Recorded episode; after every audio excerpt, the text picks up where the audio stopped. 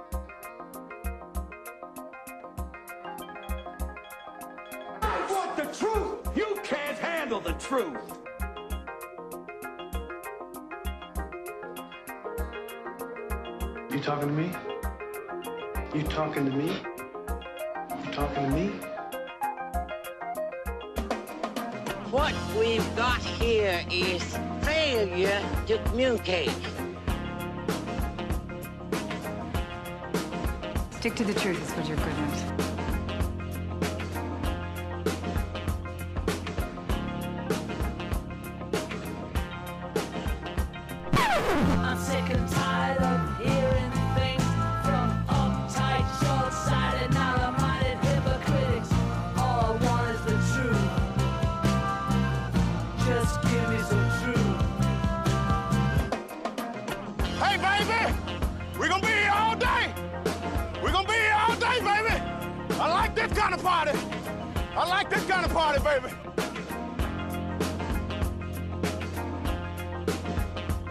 Are you ready? Are you ready?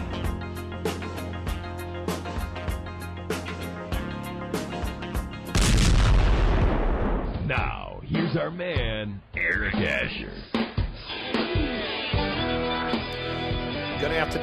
welcome to another edition of Inside New Orleans. I'm your host, Eric Asher. 106.1 FM Nash icon on your radio dial, taking you home each and every weekday afternoon, 4 to 6. Thanks so much for being there. On, on the digital platforms, iHeartRadio, TuneIn, TuneIn Radio app, take the show with you anywhere. Again, you can listen uh, live, or again, you can check out the podcast there. Our podcast is everywhere.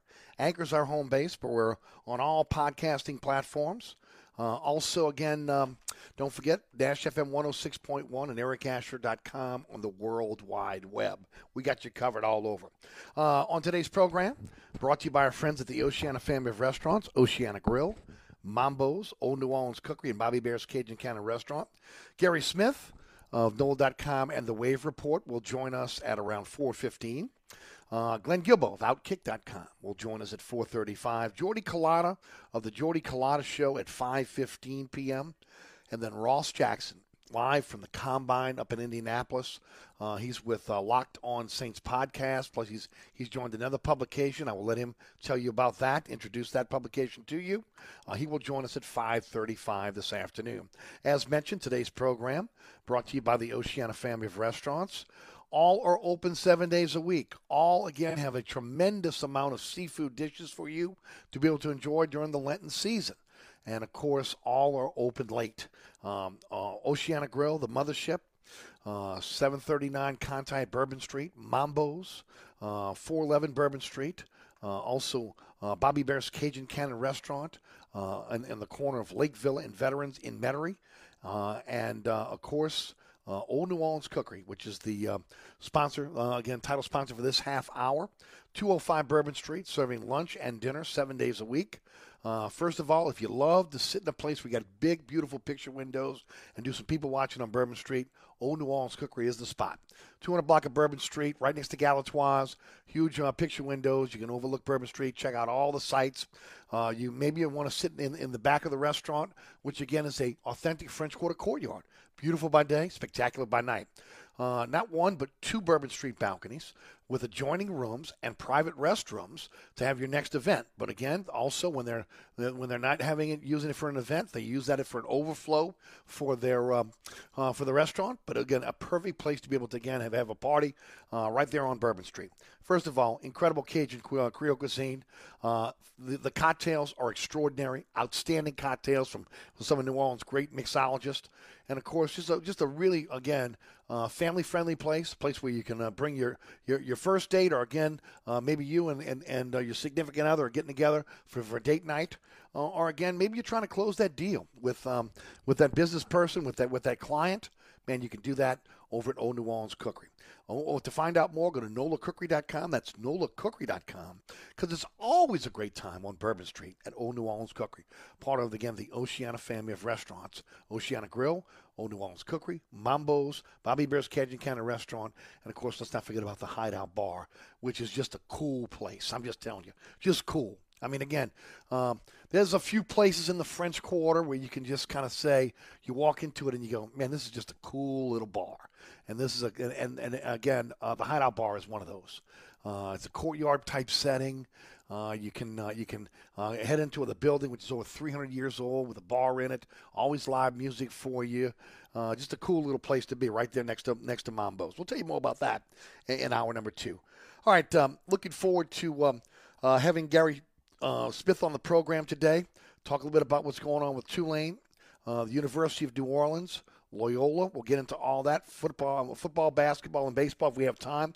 If not, we will concentrate on, on basketball and and, and also um, uh, you know the um, uh, baseball season. Uh, but um, congratulations uh, to uh, to UNO getting a win last night over um, Houston. Just right here on 106.1 FM, 75 to 74. They're now 17 and 11, 10 and three. Uh, they're in second place in, in, in the Southland, and Gary and I are going to talk about it.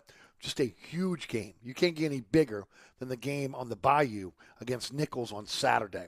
Uh, Tulane 12 and 13, 9 7. They're in sixth place in the American. Uh, it looks like Jalen Cook's out for tonight's game against UCF, so we'll talk, we'll discuss that. Uh, look, they're going to have to win the tournament to, to get into the NCAA. There's no other way around it. Uh, of course, Loyola, man, they're ready. They are poised for a national championship. Uh, number two in the NAIA.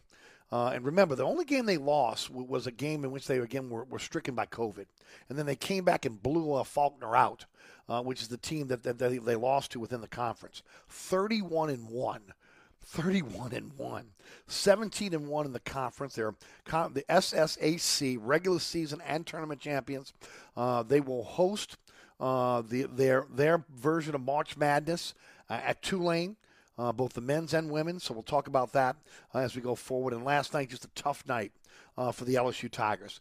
Uh, they're now 20 and 10 after losing to Arkansas 77 to 76. They got Alabama on tap at home on Saturday. That's their last regular season game before next week's conference tournament. Uh, they are now 8 and 9 in the SEC eighth in the SEC overall. They are still in the March Madness, believe it or not. Uh, the bracketology uh, folks have them somewhere between a sixth and a seventh seed. Now that that that could go into a tailspin if they lose this weekend against um, Alabama, but they're still in, in the mix here uh, to, to, to be able to go into, into March Madness, which is good news. But uh, you know, let me just say this: I, I, I can't say I don't get on officiating much because it, this I, I've kind of changed. Oh, you know, especially after the um, the, the, the situation with the Saints, uh, with the Rams, and of course the Nola no call. But and I'm not trying to make an excuse for the LSU Tigers. I, I, I am not. Okay, believe me. But the officiating last night, and, and honestly, throughout the season, um, in, in, all sports. I mean, I, you know, I can go to football. I can go to basketball. I can, I could, I could go. I could, I could talk about on the pro level, on the college level. Uh, and and let me tell you something, ladies and gentlemen. It is it is bad all over. And, and last night, the most inconsistent calls I've seen in college basketball in a long time. First of all, don't call block charge if you don't know what a block charge is. I mean, I, I, you know, this kid Williams has this reputation as being a a, a great uh, uh, defender, six ten. That's all I heard about last night. Uh, one of the top uh, players in all the NCAA in terms of taking block charges. Well, his reputation must have preceded him because there were three block charges he was involved in them. Every one of them was a block. Every one of them was a block, and it hurt LSU down down the stretch. You know, Eason went out. Uh, again, uh, with, with, with, fouling out again. That's the third straight game fouling out and and the Tigers have been in a free for all, free fall since again losing to Arkansas at midseason, and they've never recovered from that. I mean, again, it's just you know the inconsistency uh, and the lack of shooting has really shown its ugly head. But um, really, really frustrating if you're a Tiger fan, and frustrating if you're just a sports fan in general. And I'm going to say it again. This is not just for the NFL. This is not just for the NBA. This is not just for Major League Baseball or even those that are hockey fans. This is also on the collegiate level as well. There is too much money tied up in the in, in, in sports on the collegiate level and the professional level for them not to have full time officials. I mean, now you've got the again legalized gambling in, in, the United States, where people are putting up their hard-earned money uh, to, to be able to bet on games. And at the end of the day, again, the one thing you've got to be able to have is officiating that that, that, that, that is competent and can be relied upon. And, and across the board, I've seen this over and over again, with not just on the professional level, but on the collegiate level as well. The officiating sucks, and it does it makes it not fun to watch games at times. Last night was just again a horrible officiated game uh, by the SEC officials uh, with, with, LSU and Arkansas. And I'm not trying to make an, a, a, an excuse for the Tigers. I'm not. Uh, but it's again these leagues. Um, they don't whether it be on the professional or on the collegiate level, they have to go to full time officials. There's no other way around it. And I know it's tough. Nobody wants to be official these days, right? Even in our own backyard, trying to get guys to officiate men's leagues or little league. Again, just there's a again there's been a drop off where, where people just don't want to officiate anymore because they don't want to take the abuse from the parents. Well, that's where it starts. Okay, but eventually, if you want to do that for a career, again, you, you have to go and it has to be can be your part time gig. It's got to be a full time gig. With that said, let's move on and, and, and bring in Gary Smith um, of, of Nola.com, the Wave Report, Advocate, and Times Picayune. Uh, I know he's be frustrated with this. Well, he goes to more. He is there live uh, at all these games. Again, uh, you know that's that's most of his time, and he sees how bad the officiating has gotten, not just on the professional level, but on the collegiate level as well. Gary, welcome to the show. How are you, my friend? Doing good, Eric. Doing good. I mean, Gary, can you concur with that with the officiating? I mean, it's just um, I'll tell you, just, it's just taking I, I a did, dip. I, I watched a lot of the Arkansas LSU game last night. And I'll tell you what's strange is I just read the other day um, that there actually have been fewer fouls called this year than in any year in NCAA modern NCAA basketball history. You wouldn't have known it by watching the LSU Arkansas game last night because there were 40 fouls called in 40 minutes. And you're right, it was why it was all over the board, a lot of questionable calls. Um, it did affect the quality of the game and possibly the result at, at the end. Um, you know, I I've always felt like basketball was the hardest sport to officiate anyway because yes. it's up and down action, a lot, of, a lot of close calls. But um, I, I'll say this: Tulane's been on the the Tulane games this year have been officially Tulane won a game against Wichita State where an official made a call you almost never see on the road, where a Tulane player, where Nobal Days did take a charge with one second left, and they called it on the road. And if they'd have called him for a block, Tulane loses that game. So it hasn't affected Tulane as much. But you're right; it, it it's hard to watch games these days without seeing one, two, three, four, five calls, and you're scratching your head wondering what was the official looking at. and, and and especially with again now uh, sports betting being legal in the United States. And, and again, the leagues owe it to the, the fans, to, to those that are wagering, to be able to get it right and, Mm-hmm. and, and to have full time officials. And look, maybe it takes a little bit more piece of the pie, but at least you're getting, again, a, a, a officiating games that are being officiated by professionals and not some guy that, again, that that's his sideline.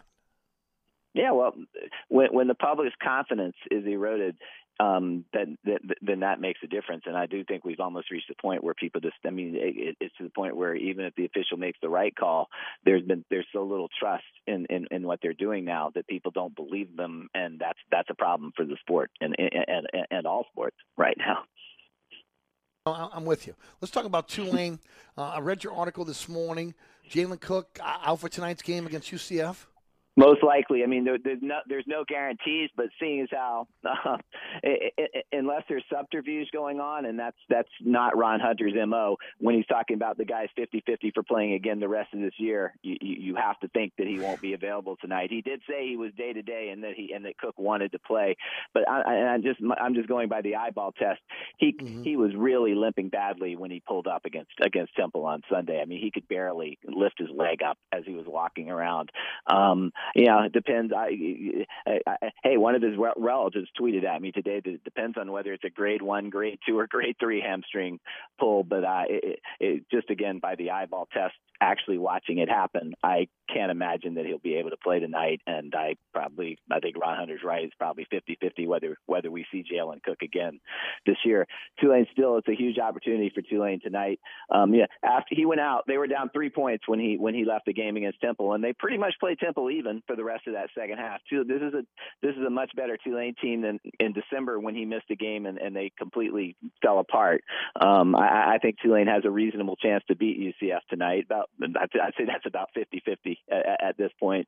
And if Tulane wins, Tulane most likely will be able to secure that bye that they that they desperately need going into the to the conference tournament. Again, if Jalen Cook doesn't play, there's no way Tulane's being is to is to win the, is to have any chance to win that tournament. But if but if he does come back and Tulane gets a buy, you never know. And but but certainly getting that bye and only having to play three games makes a huge difference yeah. than having to play on the opening Thursday and having having to play four games. So so a huge game for Tulane tonight. Also, a home game. Tulane is six and two at home in the American Athletic Conference. Their best previous record in seven years in the league was two and seven at home. That tells you the sea change that that, that Ron Hunter has made in the program this year. But they really want to cap it off with a win in their in their in their final home game, and, and we'll see if they can get it done without most likely without Jalen Cook tonight. All right, with, with that said, who steps in now to fill that void?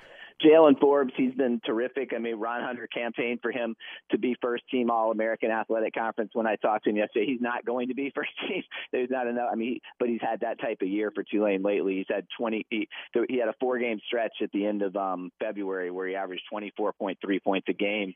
Um, he he's really stepped it up. He was a little inconsistent at the beginning of the year. He he's no longer that.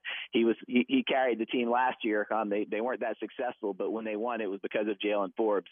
He's now a lot more experienced in his second year. He's definitely the team leader without Jalen Cook on the floor, and he's going to kind of have to. They, they they've got other good players, of course, but it, it, it's going to be Jaylen Forbes is going to have to stabilize this group and, and and and make them make sure they believe that they can actually win without Jalen Cook. Okay, how, how does Tulane get in get, get into a situation where they're getting the bye? Yeah, that they, if they win tonight, there's a three-way possibility.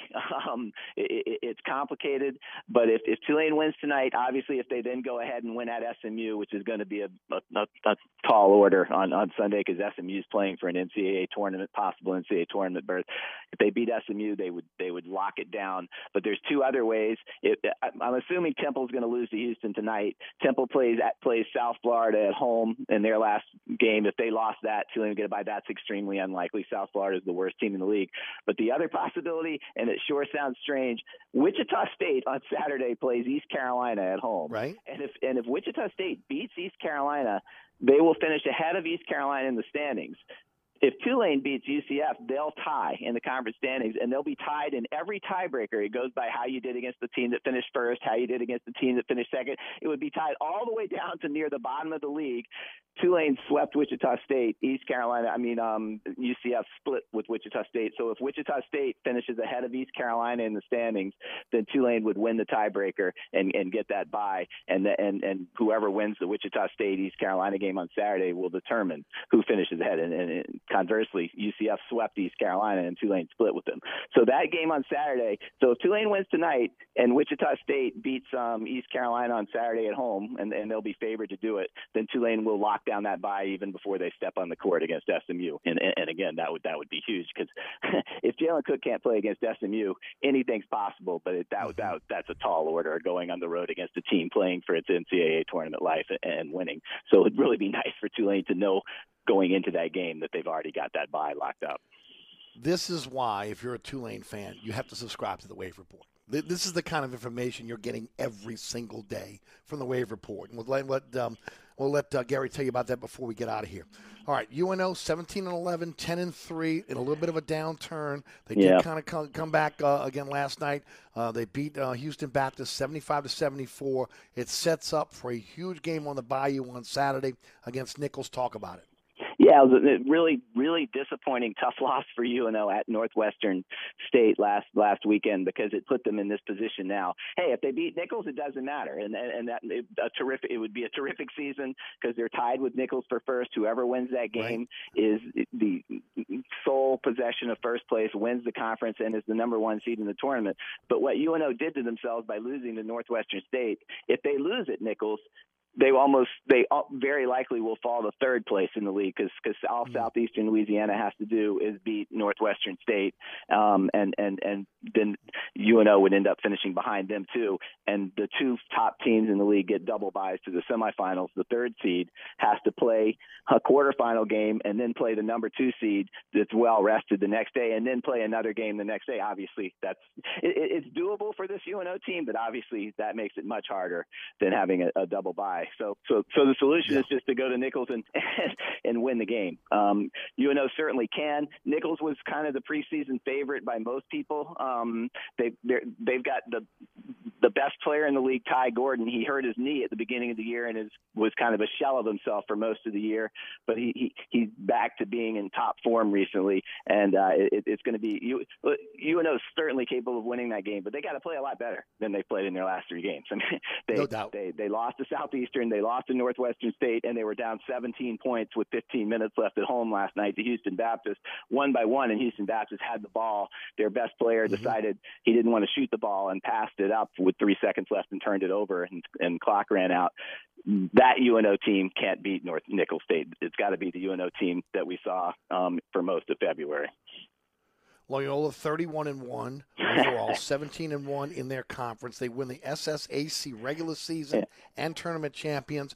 Uh, if I read this correctly, they're going to have um, their, um, uh, their their March Madness games at Tulane. Am I right? And, and I I- believe that's going to start. Is that next week? Yeah, I think it's next week. I I, I got to be honest. I lost a little touch with them. I I, I did a little research after I heard you with, with that teaser.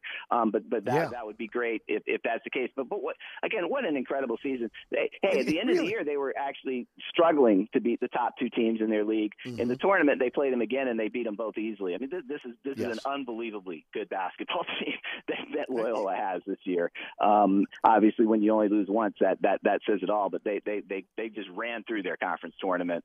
Um, they clearly have an excellent chance to win the NAIA national championship this year, and it, it, it's it's it's going to be fun to see what happens. It really will be. All right, I got to ask. It's early now. We're going to get into this a little bit later on, you know, as we get a little bit deeper into the season. But all right, UNO Tulane.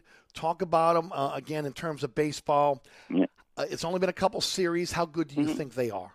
Well, for Tulane, yeah, again, it's early, but the signs are terrific. Um, just they they went to Louisiana Tech. They played this. Louisiana Tech returned their same three pitchers last year that came came to Turchin Stadium and kind of embarrassed Tulane. They swept them through a one hitter in the first game, a two hitter in the second game. Tulane went against the same guys. Played a terrible game on Friday night, lost. We're down one to nothing in the fifth inning of the second game, which was shortened to seven innings on Sunday as a doubleheader because of bad weather on Saturday. Trevor Minder hits a two-run homer to put Tulane ahead, and since then that they have not looked back. In fact, that started a stretch of 24 innings when Tulane outscored its opponents 48 to seven. 48 to seven, Eric. Um, they went to East. They they they they That won. sounds like an LSU Tulane score from they- back in the day. yeah, exactly. They won the second game of the doubleheader, 13 to five, against a, a, a, a very good Louisiana Tech team um, that had beaten LSU easily in the midweek earlier. Then Tulane goes to Southeastern, which has been a house that that series has been a house of horrors. That location, as Tulane had lost eight of its last nine to SLU, and they win 23 to one. um, second most lopsided victory against an in-state team in school history top 10 for runs ever, top 10 for most lopsided victory ever. And that's a, a Southeastern team with a very good coach and Matt Riser that was that's picked to win the Southland Conference this year. Um, and then and then rebounded the next night and beat Louisiana Tech in a midweek game. Southeastern did. That tells you a lot about the confidence of this Tulane team. They're playing Mississippi State this week, and Mississippi State's the defending national champion. They've been awful so far this year. It's hard to believe that'll continue. Chris Lemonis has been there for four years, and they've made the College World Series both years it has been contested while he was there, and they won the national championship last year. But they've really been struggling. They they beat Grambling two to one on Tuesday and had only five hits, and then they lost seven to one to Southern Miss uh, yesterday. This is a huge opportunity for Tulane, and, and it's a series they need to win. Um, it, it's early in the year, but but they'll, if if if they win that series, they will appear in the top 25 polls nationally, and it really looks like this is the Tulane team that is finally primed to break that regional streak of not making one since since 2016. That, that, that is great news. Now, again, I, I'm sorry I, I, went in a different direction. I keep, just saw Reggie Reginelli scoring a lot of touchdowns against the Tigers in Tiger Stadium. Yeah, I was there for that. no, I, that, that, was a, that was a long, long time ago. It was, but I, I was there. I was at that game. Um, Yeah. Um, but both, I, I watched the one on TV. The Tulane. I, I was actually at the at Fogelman Arena to watch on the on the on the big screen a closed circuit Mhm. deal when Tulane went to Baton Rouge and won in 1982. Yes. And I was in the dome when when when uh, who was it? Mike McKay, Mc, the quarterback, and Reggie Yes. Reginelli, and they just busted up LSU 48 to seven the year before that. Yeah, Oof, man, I'm telling you. All right, uh, UNO. Now they beat Kansas. Yeah. Again, Yeah, they- which I mean- is, you know, Power Five conference, but then they lose to LSU. So how good are they? Good, good start. It, it's too early to tell with them, but that's certainly a good start. Um, they're beating Kansas. Kansas is not a good team in the Big 12, but they're like you said, they're a Power Five team. That's a they're a respectable team. You can't. eh, eh, eh, Then UNO ran into an LSU team that one was still, I'm sure, angry about how horribly they played at Louisiana Tech last week when they made five errors. Um, th- that wasn't going to happen again. So you can't. That, that's that's that was a tough ask for UNO to to beat them last night. It's still too early w- with them to know, but certainly. If if if if they'd have gotten swept by Kansas, if they hadn't been competitive, that would have been a concerning sign. But but so far, all signs are good. I think UNO was picked third in the Southland before the year. Blake Dean is an excellent coach too. Um, we'll, we'll we'll learn a lot more about them in, in, in, as the season goes along here. Um, I, I, I, I certainly they haven't had they they haven't risen to the heights that Tulane has early in the year, but but certainly a respectable start for UNO. No doubt about it. Always appreciate your time and your knowledge. Tell the folks about the Wave Report. I'm telling you, folks, this the the stuff you get on a mm. Thursday on this show, you get every day on the Wave Report. Talk about it. Yeah, it's um, thewavereport.com, um, tulane.rivals.com. The one thing we didn't talk about, Eric, and it, it, we don't have time really to get into detail in it, but one concerning thing, the Tulane football team has lost two assistant coaches this week who never coached a game for Tulane. The defensive line coach Right. just is leaving for Colorado by all reports, and we know for a fact that Jeep Wade, their offensive line coach, um, left for Appalachian State. That that that's tough. That's the second straight year that Tulane's hired an offensive line coach in the off season. And he's left um, before then, and at least the coach last year went to Iowa. It's not good when your co- when a coach is leaving to go to Appalachian State. I don't know what that's about, but anyway, full discussion of that on on on, on my website and um and and looking to the future. I'm I, it'll, it, it's going to be in Tulane spring practice opens in a week. It's going to be interesting to hear what Willie Fritz Yeah. says about all of that because it, it, it, it's strange. I, I've never well, Ed Orgeron like is available. Need a defensive line years. coach. Yeah, the, uh, the, Gerald Chat. Yeah, I mean that's a that was a, that was a big coup for Tulane. He was he, he was only an Right. analyst at LSU, but he had a very high reputation coming in. And I don't know. Mm-hmm. Call me old fashioned. I've read people people saying, well, you, if you're a coach, you can't turn down a bigger job. I, to me, if you accept a job, you need to stay there for a year. That's just com. I I, I don't know. I, I guess Yeah. I'm old fashioned on that front, but No, I, you it- know, it- I'm, I'm- maybe I am too because I'm right there with you. I'm right there with Yeah. you. At Gareth Smith on Twitter. Always appreciate the time, my friend. We'll check in next week and we'll talk more about about uh, spring football and, uh, and the coaching situation as well.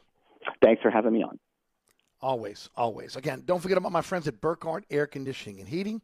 If you're in the market for a new system, at least have them come in and give you a price. That's all I'm asking. Okay? You choose who you want. Ask about their 25% energy reduction guarantee.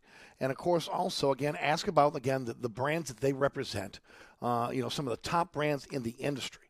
You know, where, where the rubber hits the road is oh, is the service after the sale, though. Okay, yes, they're going to um, they're going to um, uh, pr- uh, build your ductwork at their state of the art um, uh, compound in um, in Mandeville. Uh, everything is going to be handmade. Uh, all that is again just the personal touch that Burkhardt does. But uh, again, the service after the sale, and then educating the customers on, on, on again their their choices and what's the best choice for their particular home. Again, everything is, is, is computerized now. They walk into your home, they measure your home uh, with with, uh, with again the latest in technology, the load uh, on, on your system. So and then, and then they get they, they let you know again uh, from a scientific standpoint again what you need in terms of AC and heating system, whether it's your home or your business. Uh, again, you're going to go with who you who you trust at the end of the day. I've trusted Burkhardt for over 30 years. You can trust him as well. Uh, if you're in the market for a new system, just do me a favor. Have him, have him come in and give you a price. You make the decision on Burkhardt is your is your type of company. Once you sit down with them, I think it'll be wise to be able to choose them. It's Burkhardt. Again, family owned and operated since 1989. acpromise.com. acpromise.com. Inside New Orleans. If it's New Orleans sports, culture, food. Inside New Orleans with Eric Asher is talking about it. Weekdays at 4 on 1061 Nash Icon and available online anytime at NashFM1061.com. This report is sponsored by eBay Motors. Ray Magliozzi here. I don't cook much, but when I need ingredients for my car, eBay Motors has 122 million options. So whether I toasted my transmission or cooked my clutch, eBay Motors has all the right parts at the right prices. eBay Motors, let's ride. Look out for delays on 10 westbound from North Claiborne to Canal, and then delays pick back up on 10 westbound from City Park to the airport. On the 610 on the eastbound side, your delays are solid from just before St. Bernard to the 10610 merge, and on the westbound side from just before Canal Boulevard to the 10610 merge. Look out for delays if you're traveling eastbound along the Crescent City connection from just before Tchoupitoulas to the Camp Street exit. Look out for delays on the westbound side of the West Bank Expressway from just past Ames Boulevard to Avondale. On the 310 going southbound, your delays are solid from just before St. Rose to the Luling Hahnville exit. Look out for accidents Elysian Fields at St. Claude, also Franklin Avenue at North Rocheblave. Also look out for a fender bender Martin Luther King at South Rampart. I'm at Robinson, broadcasting from the Attorney Mike Brandner Traffic Center. On the East Bank and West Bank, from the lake to the Gulf, the men and women of the Jefferson Parish Sheriff's Office keep our parish safe. Some are on the beat, others behind the scenes, ensuring the safety of our community. JPSO is now looking for correctional officers and 911 dispatchers. Your community's calling. Answer the call. Visit jpsojobs.com for the complete benefits package and salary. Bienvenue on Hickory, 467 Hickory Avenue. Open seven days a week, offering a creative menu of all your New Orleans favorites. Fresh Louisiana seafood, great sandwiches, soups, salads, daily specials, and a Sunday brunch. Contemporary Creole cuisine, great southern dishes. Check out our menu online at bienvenueharahan.com. Dine indoors or outdoors. Place your order or inquire about catering at 504 305 4792. That's Bienvenue on Hickory, 467 Hickory Avenue in Harahan. SportsBeat is the place to watch your favorite team. Come check out all the games, including the NBA, college basketball, and baseball on 20 TVs. Open seven days, 11 a.m. to 2 a.m. Happy hour, 11 a.m. to 6 p.m. Great menu featuring steak night, Wednesday, 6 p.m. till $10 choice filet. Friday nights, hot ball crawfish, 6 p.m. till. Private room available. SportsBeat is located at 3330 Ridge Lake at 16th Street behind Wendy's on Causeway. SportsBeat Pub and Cafe, home of fantastic cocktails, large beer selection, delicious food, friendly staff, sports, and hot ball crawfish. This is Eric Asher. Have you noticed that it's more and more common these days that products are hard to find or even sold out? Well, I'm here to tell you that air conditioning equipment doesn't have to be one of those things. The folks at Burkhardt Air Conditioning and Heating take your comfort seriously, that means they keep the product on hand so when your AC breaks, they got a replacement ready. So never wait, never worry. When you need help, trust Burkhardt. Visit acpromise.com. That's acpromise.com and tell them Eric sent you. Contractors, tired of the runaround when you need an insurance quote? At Dave Miata Insurance, we are an independent insurance agency, so we make it easy to get that quote for your next job. We offer general liability, workman's comp, automobile and property insurance, and we will search over 50 insurance companies to get the right policy at the best price. Call, click, or come in for a quote today at 504 556 0809 or Dave me at insagency.com. The Tour de Lis is a bike ride through Fontainebleau State Park in Mandeville benefiting the Cancer Association of America. Many ride in honor of or in memory of those battling cancer. For more information on how you can be a part of Tour de Lis, visit tourdelis.org. Welcome back to Inside New Orleans. Today's program is brought to you by the Oceana family of restaurants, Oceana Grill, Old New Orleans Cookery, Mambo's, the Hideout Bar, and of course Bobby Hebert's Cajun Cannon Restaurant, fresh off of uh, uh, the Metairie Parade route, uh, and uh, voted number one restaurant in Metairie by TripAdvisor. Uh, with March Madness around the corner, with again all the um, conference uh, basketball games that are going to be on next week, leading in the next weekend, uh, with the combine rolling as well. I can't think of a better place to head. I hang out, and then, then again with 30 plus TV screens than Bobby Hebert's Cajun Cannon Restaurant because it's it's a combination of again Louisiana sports culture and authentic Louisiana cuisine, uh, Cajun uh, Creole cuisine at its finest, uh, cocktails that will amaze, incredible beer selection, and, and they're open late, seven days a week for you. So again, get your friends, get your family, get together, grab a booth, grab a table, get belly up to the bar, and get ready to be able, again on, on the 30 plus TV screens, be able to check out all the games that will be going on throughout March Madness. At the same time, you're ordering great, great food, uh, again, and, and, and, and, a, and a cocktail list that's second to none.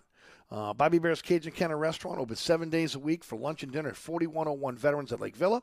Bobby Hebert's Cajun Cannon Restaurant. So good. Yeah, you're right. Uh, all right. I want to thank uh, Gary Smith for joining us for the program. Uh, Glenn Guilbeau from Outkick is, is, a, is a couple seconds away in hour number two. It'll be Jordy Culotta, the Jordy Culotta Show. And then we'll go up to Indianapolis for Ross Jackson of Locked On Saints podcast. But right now, my good friend, uh, Glenn Guilbeau of Outkick.com is our guest. Glenn, how are you, bud? Good. Good afternoon, Eric. How are you, bud? Doing fine, my friend. First of all, did you get your um, did you get your um, Twitter feed straightened out?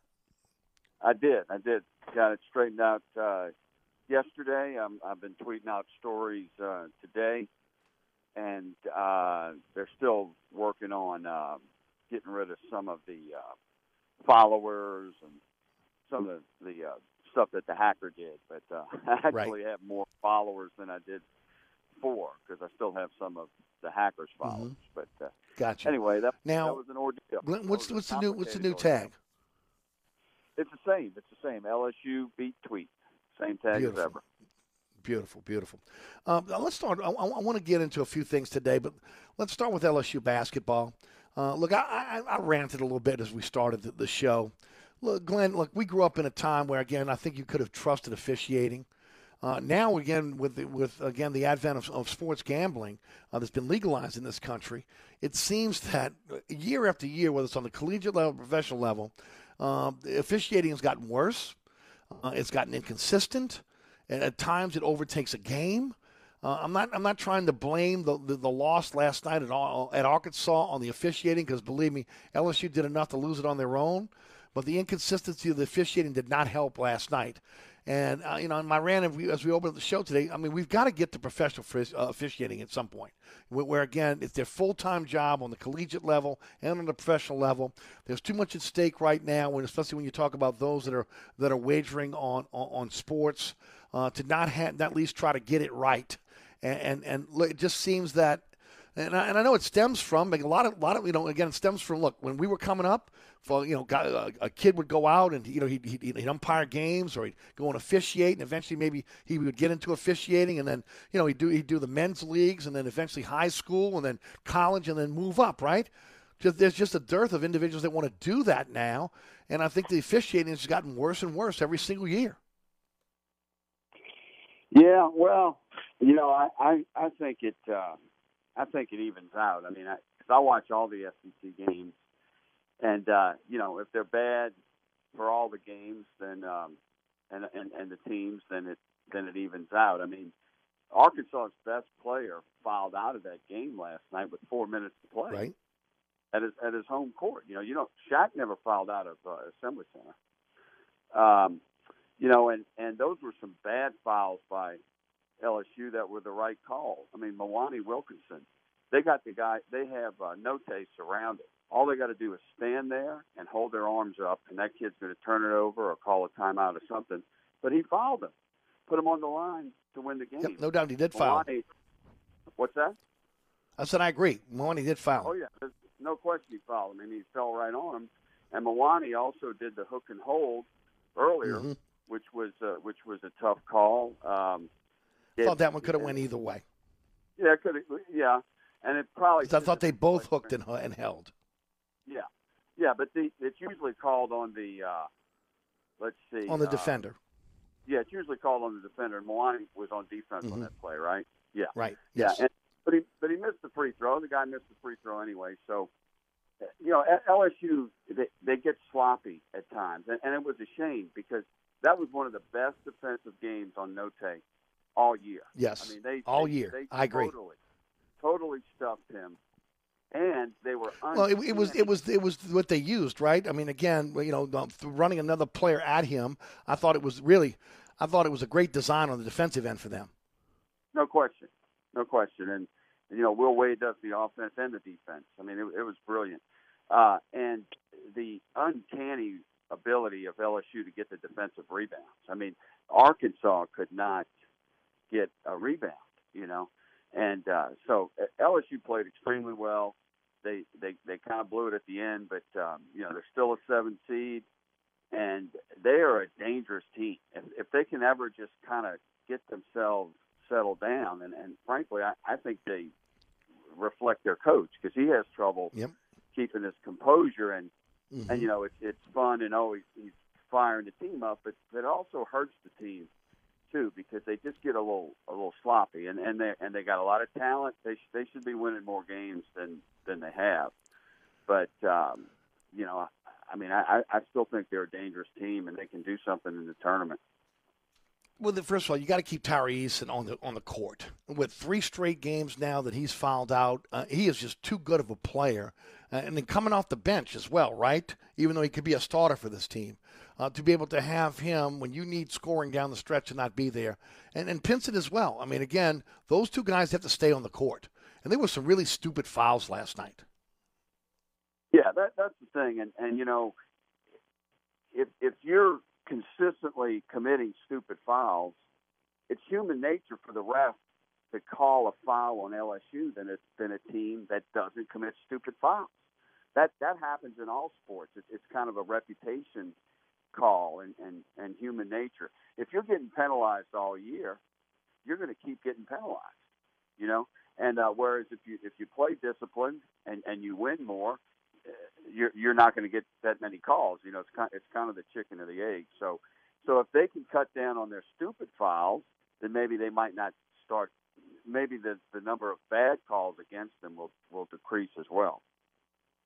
Now, I do have a bone to pick with again. The, the, the you know, what, what, was it? Um, uh, Williams, uh, the the the six ten uh, uh, center forward for them, with again the block charge. The, the, the three charges that were called against LSU, uh, they look clearly to me on the TV screen as blocks, and it was just more of again just an anticipation by, by the officials. But they didn't lose the game on that.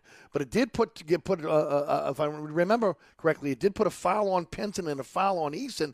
and and, and again that ended up coming back to him with Eason getting Eason fouling out. Well, and but Jalen Williams did fall out himself with He did? 4:27 to play, and that's their best player. And you see, Jalen Williams, just like I was saying before. Mhm. All season he's been he's been getting that charge. He's he's Mhm. good at it. Now because he's good at it, and he gets a lot of those, those calls correctly. He also gets a few bad ones. So he get, he gets a few reputation calls when when the foul was actually on him. But you're right. There was a couple on that LSU got called that that probably shouldn't have, uh, and Jalen would have fouled out earlier. But uh, Alabama on Saturday, Glenn. Uh, now, let me ask this question. Right, the bracketology right now, six seed, seven seed, so it looks like LSU's in.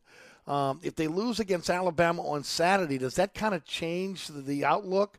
And then, how many? And after you answer that, how many SEC teams do you think get in the tournament? Well, there's uh there's nine with a decent chance, uh, but they're going to eliminate themselves uh, down at the bottom there. You know, Mississippi State, A and M, Florida, um, and it depends what they do in the SEC tournament, obviously. But I think you're going to get seven in. Uh, you know, I think I think LSU is is the seventh one. Uh, you know, I, I think Alabama's in. Let's see, I'm missing somebody. Uh, who would the uh, sixth one be? Uh, possible. Oh, yeah, that's it's possibly going to be A and M, possibly Florida, possibly Mississippi State will be will be that other one. And LSU is the sixth team. I'm sorry. Um, the the seventh team is going to be either Florida, Mississippi State, or or Texas A and M.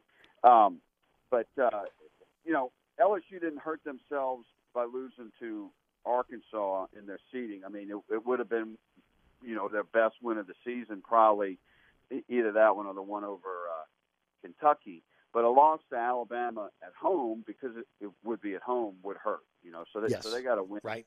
Saturday, and that would that would make up somewhat for the uh, for the loss to Arkansas. But but really, even if they lose, they're probably still going to get in, you know. But but just to be smart, they you know just to make it more comfortable, they they need to win that game, and and you know they they probably need to win a game in the SEC tournament. But if they lose to Alabama and win a game in the SEC tournament, they're probably in. Yeah. How good is LSU baseball? I know it's a small sample size. I hate asking this early in the season like this, but based on what you've seen so far. Well, my my opinion hasn't changed of them. I, I think they're an Omaha team. I, I think they're going to be a high scoring team all season. I mean, it, at this time last year, uh, LSU was leading the nation in home runs, and most of that team is back. Uh, but that was against lesser competition. Now they they step up in competition in Houston. Um, but um, you know, and I, I still got some questions about their their pitching. Their pitching might be middle of the road, but but they're going to have enough offense to uh, to get to Omaha. Talk about Kim Mulkey's uh, Lady Tigers. What what a season, huh? I mean, what a turnaround. And I mean, she ought to be national coach of the year, and and they don't give her SEC coach of the year. That Yeah, that that was ridiculous snub. It really was, you know. And I- I've seen that happen before. Like sometimes the the uh, the, the coaches do. I think this was the coaches one. Yeah, this was the coaches one. You know, sometimes they give it to the to the coach the year before. You know, who who should have got it. You know, but that that's ridiculous. Um, I, I remember uh, I, I've seen that in the Sun Belt too a lot. Um, but uh, yeah, that I mean Kim Mulkey. When you look at the team she inherited, and she Mhm. improved the team by like 12 wins. I mean, Yes. that, nobody. You know, she did it though. Her first year Right. at Baylor, she improved that team by 12 wins. You True. I That's a great point. There's a lot of petty jealousy of of Kim Mulkey in the SEC.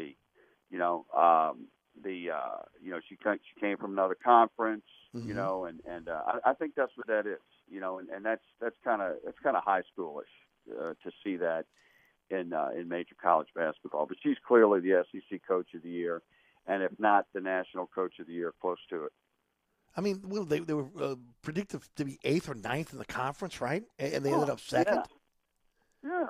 I mean, that's, that's an incredible turnaround.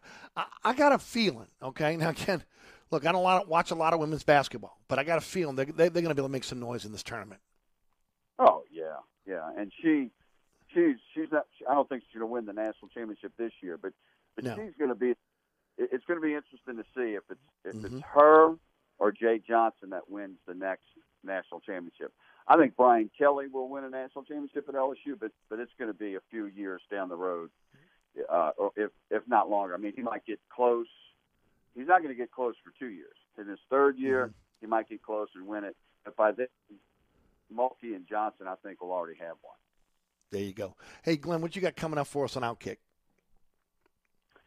Uh, well, I got a story uh, that's up on Outkick right now about Brian Kelly and his offensive coordinator Mike Denbrock, who both coached on defense in their in their younger days. Brian Kelly was the defensive coordinator at, at Grand Valley State, uh, and he was the safeties coach there as a GA. Denbrock was also the defensive coordinator there under Kelly. You don't see that much anymore, so it's just a kind of a feature on those two guys. Uh, and I have a column coming out tomorrow morning on uh, Frank Wilson being named in a uh, by Sharon Lewis.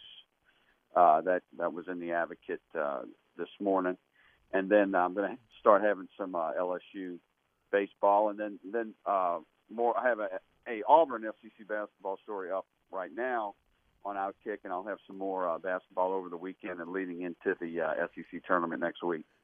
And you heading up to the tournament as well? I'm not going to the tournament. No, I, I'm not. Uh, but uh, I'll be covering it from the uh, television, and then I'm, I'm actually I traded off. I'm going to the SEC spring meetings in Destin. That's in in uh, May, and the SEC baseball tournament. Boy, that, that that's a tough, tough, tough uh, uh, gig to head to the SEC uh, meetings, isn't it?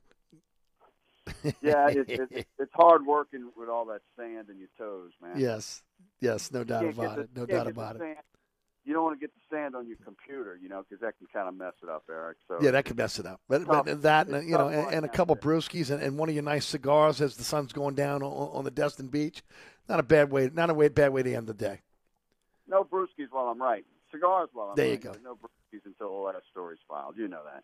Of course, you're a professional. Absolutely. At LSU B Tweet, Glenn, always appreciate the time, bud. All right, man. Getting close to Jazz Fest, buddy. Yeah, baby, you know it. All hey, right, man, man. Final Thanks Four here. So again, you might be down here covering the Final Four. We got a lot going Oh, on in New Orleans, man. The spigot has been opened. That's, yes, I'm really looking forward to the Final Four. Got that that credential, so uh, yeah, man. Have to do your show live at that that weekend. There you go. Sounds good, bud. Thanks again here. Okay, bye. Glenn Guilbeau with us each and every week right here on Inside New Orleans. Hey, don't forget about Burkhardt Air Conditioning and Heating. 15 trucks in the field, 30 minute courtesy call before they come to your home or your business. Nate certified technicians. They'll be there quickly. They'll get the job done right the first time. Never gouge you, never cheat you. Looking for a company you can trust? It's Burkhardt. acpromise.com. acpromise.com. Today's program brought to you by the Oceana family of restaurants, Oceana Grill, Mambo's, Old New Orleans Cookery, Bobby Hebert's Cajun Cannon Restaurant, the Hideout Bar. All are open seven days a week. All are open late. We'll be right back. Mambo's, 411 Bourbon Street. Three floors of incredible dining in what might be the most beautiful restaurant on Bourbon Street. Cajun Creole cuisine at its finest and magnificent cocktails. Come dine in our authentic French Quarter courtyard or on our Bourbon Street balcony. Come experience Bourbon Street's only rooftop bar. Mambo is perfect for a night out with friends, a romantic getaway, your next event, or a delicious meal with family. Lunch and dinner seven days a week. Order online for delivery at mambonola.com. Make your next New Orleans memory at Mambo's.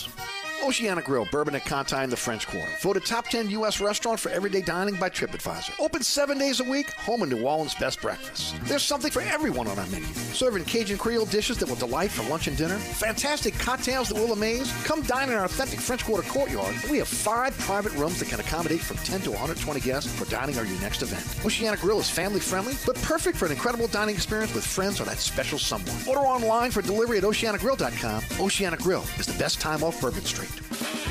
Hey, Eric, welcome to the newly renovated TikTok. Come on in. Quick, close the door, Mike. You're letting the flies out. All right, don't start that again. Hey, look, we've been back operating almost two months now. Yeah, and your sign should say, sorry, we're back open. Stop. Come on. So, what you think about the new paint job and the repaved parking lot? I think you could put lipstick on a pig, but it's still a. All right, enough is enough. The TikTok Cafe, open 24 7 at the intersection of Causeway and I 10 in Metairie. Come join us at Old New Orleans Cookery, 205 Bourbon Street. Open late, serving lunch and dinner seven days a week. Have an extraordinary cocktail while enjoying authentic Cajun Creole cuisine in our dining rooms or our beautiful courtyard. Two Bourbon Street balconies with adjoining private rooms to dine in or have your next event. Bring your family or friends for a wonderful dining experience. Old New Orleans Cookery is perfect for date night. Order online for delivery at nolacookery.com. It's always a great time on Bourbon Street at Old New Orleans Cookery. Bobby Hebert's Cajun Cannon Restaurant, voted the number one restaurant in Metairie by TripAdvisor. A place where you can enjoy a great meal with family or hanging out with friends watching the game. A mouthwatering menu that has something for everyone. Amazing cocktails and an incredible beer selection. TVs everywhere. You'll never miss a play. Bobby Hebert's Cajun Cannon Restaurant is unique. The perfect combination of Louisiana sports culture and authentic Louisiana cuisine. Order online for delivery at BobbyHeberts.com. Open seven days a week for lunch and dinner at 4101 Veterans at Lake Villa. Bobby Hebert's Cajun Cannon Restaurant. So good. DA Exterminating is proud to be locally owned and serving Louisiana's Gulf South for over 60 years. If you want a fast response and great service, call DA now on the North Shore and in Metairie, or you can visit us online at daexterminating.com. Vicks NyQuil Severe tackles your worst cold and flu symptoms, changing this into this.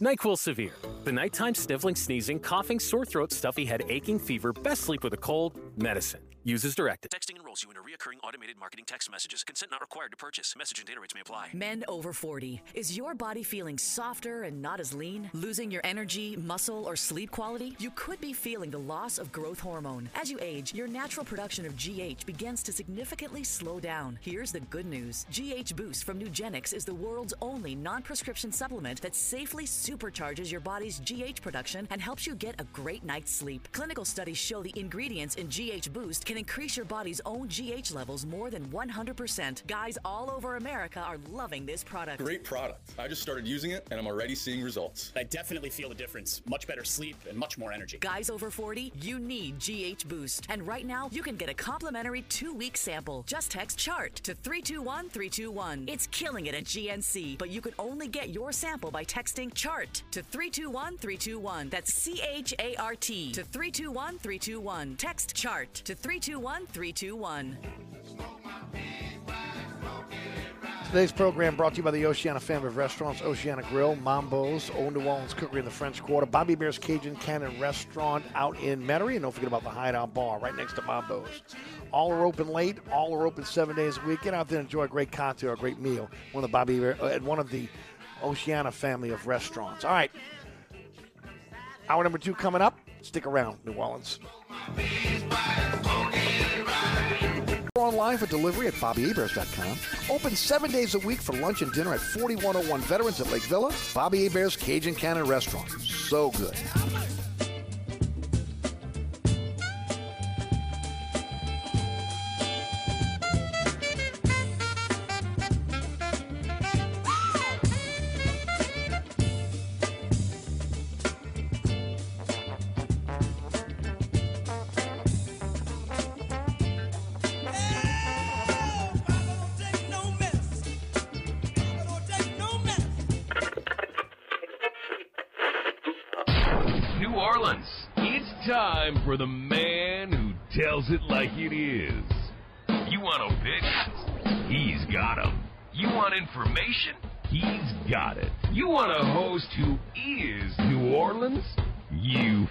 Him.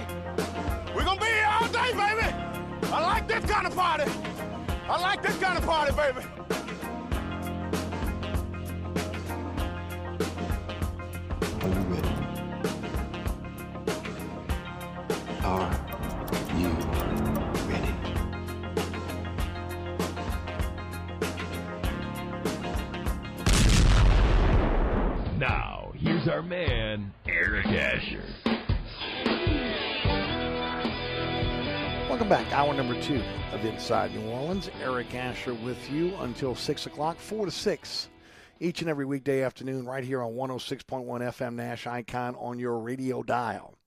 Uh, also on our digital uh, partners, iHeartRadio app, TuneIn Radio app.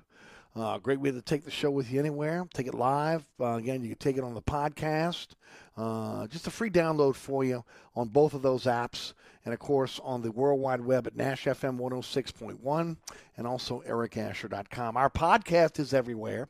Anchor's our home base, but we're on, we're on your favorite podcasting platform. And uh, don't forget about the award-winning Inside New Orleans Sports. Uh, Sean Vazan, we've had we've had some really great guests back to back to back. Was it Jeff Duncan a few weeks ago? Jordy Culotta this past uh, last week, then Sean this week. Um, hoping for a really uh, an outstanding guest for next week. Haven't uh, haven't um, made contact yet, but I'm pushing for it.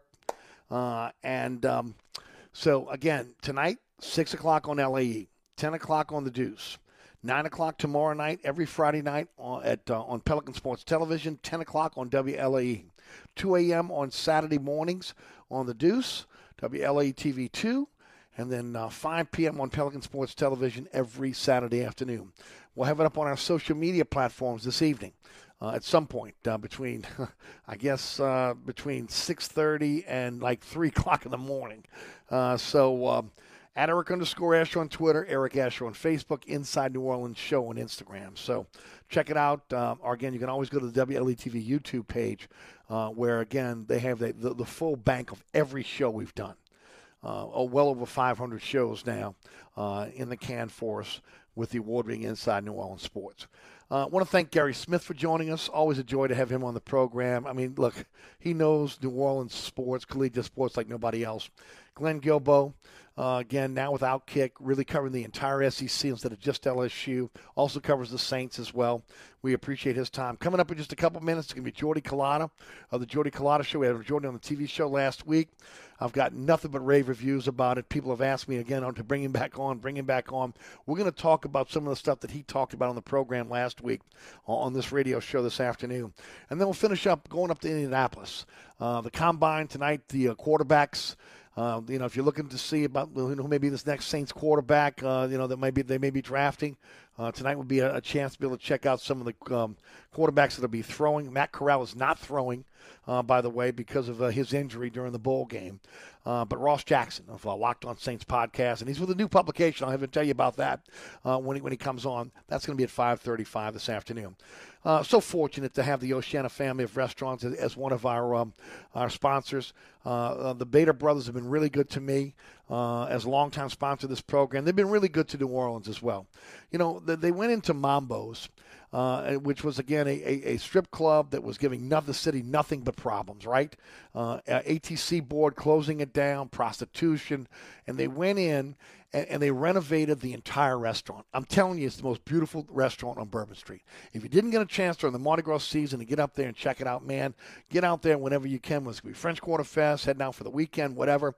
Uh, the first floor, uh, the big picture windows that overlook Bourbon Street. So, again, you can dine, have a few cocktails there. There's a bar downstairs on the first floor. You can step to the back of the restaurant. There's an authentic French Quarter courtyard for you uh, to be able to enjoy, as I say all the time. Beautiful by day, spectacular by night. And then on the second floor, take the elevator. Or maybe you want to take the stairs. But again, I'll take the elevator to the second floor. As the, those doors open, uh, to the right is, is seating uh, for the dining room. To the left is a, is a huge bar, uh, again, with seating around it. And then you step out onto a Bourbon Street balcony. Incredible. Uh, when you finish up there, you want to do a little sightseeing, head up to the third floor. When you get to the third floor, the elevator doors are open. Same scenario. To the right, you have again seating, dining seating, where you can sit there, have cocktails, or a great, a great meal. To the left, you see this beautiful bar that opens up, and of course, as you walk out, you walk out onto again onto again Bourbon Street only, or Bourbon Street's only rooftop bar. It's beautiful out there. Um, you've seen the sightlines, and then the food, spectacular. Uh, Cajun cuisine with something for everyone on the menu. Magnificent cocktails for you. Uh, it is a beautiful restaurant to be able to dine in, uh, to have, again, your next event in. Uh, maybe, again, you're trying to close that business deal. Maybe just a romantic getaway. Uh, again, a delicious meal with your family. Lunch and dinner are served seven days a week. You can also order online or find out more at mambonola.com. That's mambonola.com. And then right next door is the Hideout Bar.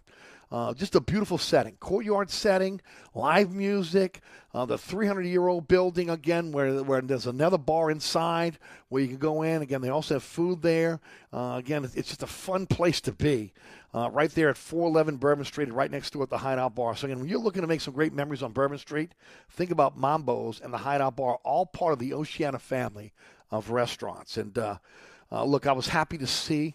You know, again, a lot of you folks know. Again, I had a respiratory um, ailment uh, during the Mardi right before Mardi Gras, and, and even though I felt good Mardi Gras day, that I felt like I could have went out.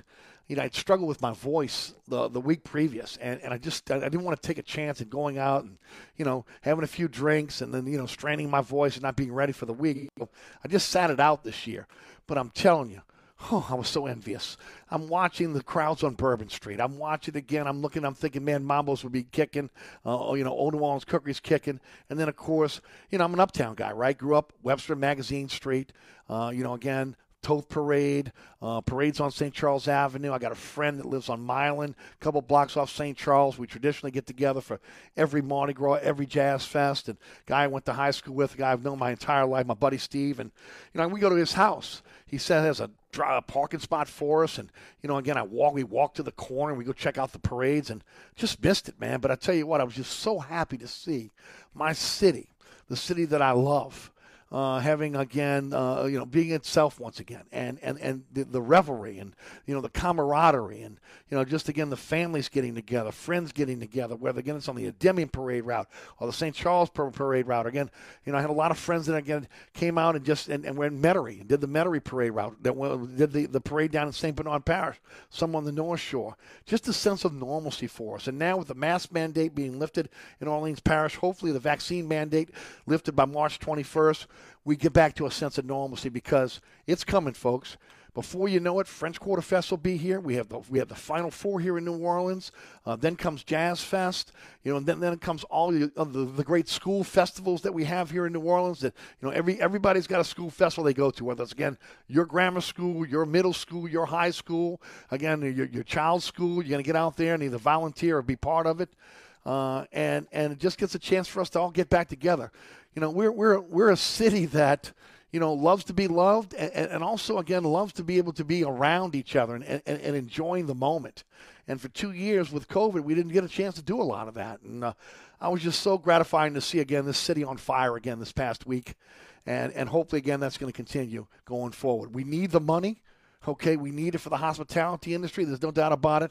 But just again, the psyche of us New Orleanians, we need to get out there and be New Orleanians once again, uh, which is again our love and zest for life, uh, which is second to none anywhere in this country. And uh, just happy to see it. Even though I couldn't get involved in it, I was involved in it vicariously. I was telling Rudy yesterday uh, that again, uh, it was hard for me sometimes to get on Facebook and look because I, I, got kind of jealous. I got to be envious because I wanted to be out there, but. Um, uh, you know what? Next year we're gonna we're gonna make it uh, we're gonna make it uh, even better than we could have this year, at least from a personal standpoint. All right, let's head to the guest line.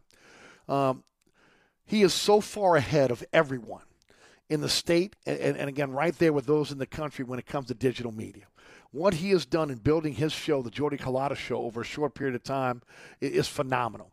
Uh, he is an encyclopedia of, of, information when it comes to sports in Louisiana and across the board. He's entertaining, he's informative. Uh, he is a member of uh, the Italian American Sports Hall of Fame. He's my paisan. Uh, he was he was uh, one of the, he was the uh, the moderator when I went in two years ago, and of course he went in this year, getting the Buddy D Award, going in again the, the Sports Hall of Fame and does a great job uh, in Baton Rouge. If you're not watching, if you're not getting the Jordy Culotta show every single day, you are missing out on great information and great entertainment. Joining us in the program right now is Jordy Culotta. Jordy, how are you, bud? Hey, thanks for having me back, man.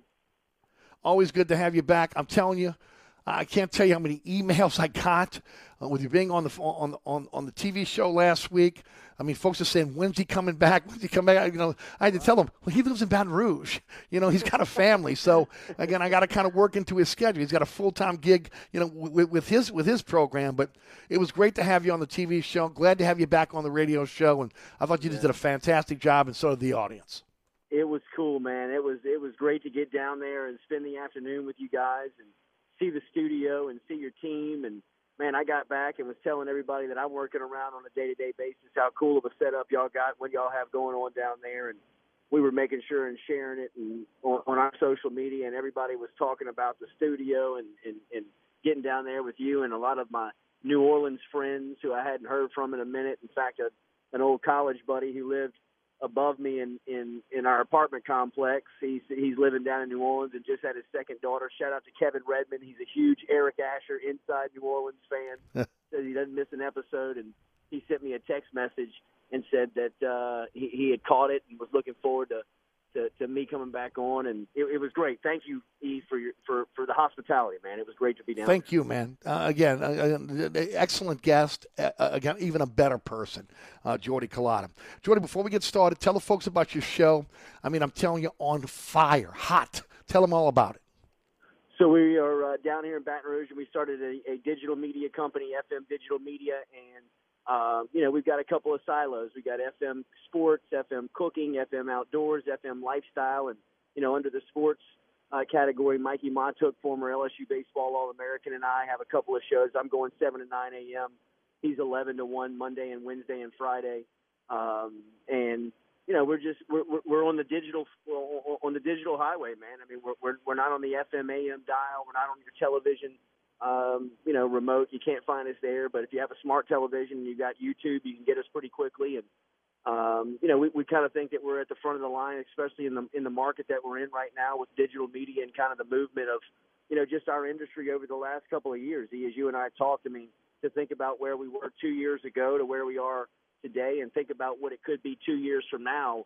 I mean, that feels like it's probably going to be a century of time travel just in a four-year span in the industry of digital media. So. Um, we're doing some cool stuff. We're, we're we're proud of some of the things that we got going on, and we really are excited about the future. And you know, we we we we're seven to nine a.m. on YouTube, Facebook, and JordyCulottaShow.com. uh, ahead of his time. That's all I can tell you. Ahead of his time. And, and, and again, doing a great job, putting out a great product every single day. I got so many emails about the NIL conversation you and I had on Yeah. TV that I Yeah. thought I'd bring it to the radio today because it was really great information from again what we have to do in the legislative end to what ha- what has to happen for LSU to be able to compete within the SEC. First of all, why did LSU lag behind during this past uh, recruiting period in terms of NIL? Well, I think from, from from LSU standpoint, the reason why they were a little bit behind the competition is that they had so much to clean up before they got to NIL. I mean, the wake left behind from Ed Orgeron in the LSU football program needed to be cleaned up. The Title IX stuff that was happening with the institution and the football program was ongoing. There was a turnover and a lot of personnel within the athletic department. There, there were things coming down. I mean, there was just a lot to do before you could really focus on NIL. And E, by the time it was, you know, really uh, the, the, the, the, time to, to, to focus on it, it was recruiting season. And you know, when you look up and you're you're you're losing guys like Jacoby Matthews, who's the five-star safety out of Ponchatoula, and Aaron Anderson, who's from right there in New Orleans, out of Karr, going to Alabama, and you know, you're having to really uh, play defense against your own roster. I mean, you know, Kayshon Boutte and you know uh, Ali Gaye and guys like that were were were, were talking into to, to other schools and listening to offers and you know, by the time LSU really had a chance to throw their arms around it and sit down and say, "Hey, look, we got to get organized here before, you know, things start really getting bad as far as losing players goes." Um, you know, the, the season had come and gone. I will say this: they had made up a lot of ground in a short time period. You know, I mean, a local businessman here in town really stepped up. Whether you know, I mean, whether you like him or dislike him, or you disagree with his principles and his advertising and marketing ways, you know, that's your own personal opinion. But one thing that I can tell LSU fans is that you know you all have the common denominator of loving LSU, and so does Gordon McKernan. He stepped up and he's he's paid a lot of these kids, and you know, notably guys like Kayshon Boutte and some of the the incoming transfers to really, you know, sustain the roster, be able to compete next season. So LSU has made up a lot of ground in a short time, E, but you know, schools like Texas A&M and Texas and Alabama have really applied pressure to schools like LSU of getting it organized, or you know, you're going to get lapped. You're going to get you're, you're going to get left behind by by the competition because the people that have it figured out You know, I mean, I, I believe I told the story on your on, on your show last week. You know, Tack Minor is is a friend of mine. He and I were college roommates, and of course, he was the point guard on John Brady's Final Four team in 2006, and was was was a part of those squads. And um, you know, his stepson is the number one cornerback in the country, Denver Harris, out of Houston, and it was his dream to go to LSU. I mean, growing up, he wanted to play at DBU. He wanted to play under the lights on Saturday night. He wanted to play at Tiger Stadium. He wanted to, you know, wear the number seven and Patrick Peterson, Tyrann Mathieu, all of them, right? Well, I mean, that that that was as close as three months ago. That was his dream school.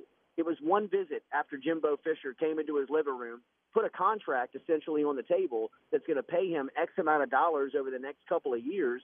That you know binds him to Texas A&M if he leaves, if he transfers, he's got to repay that money.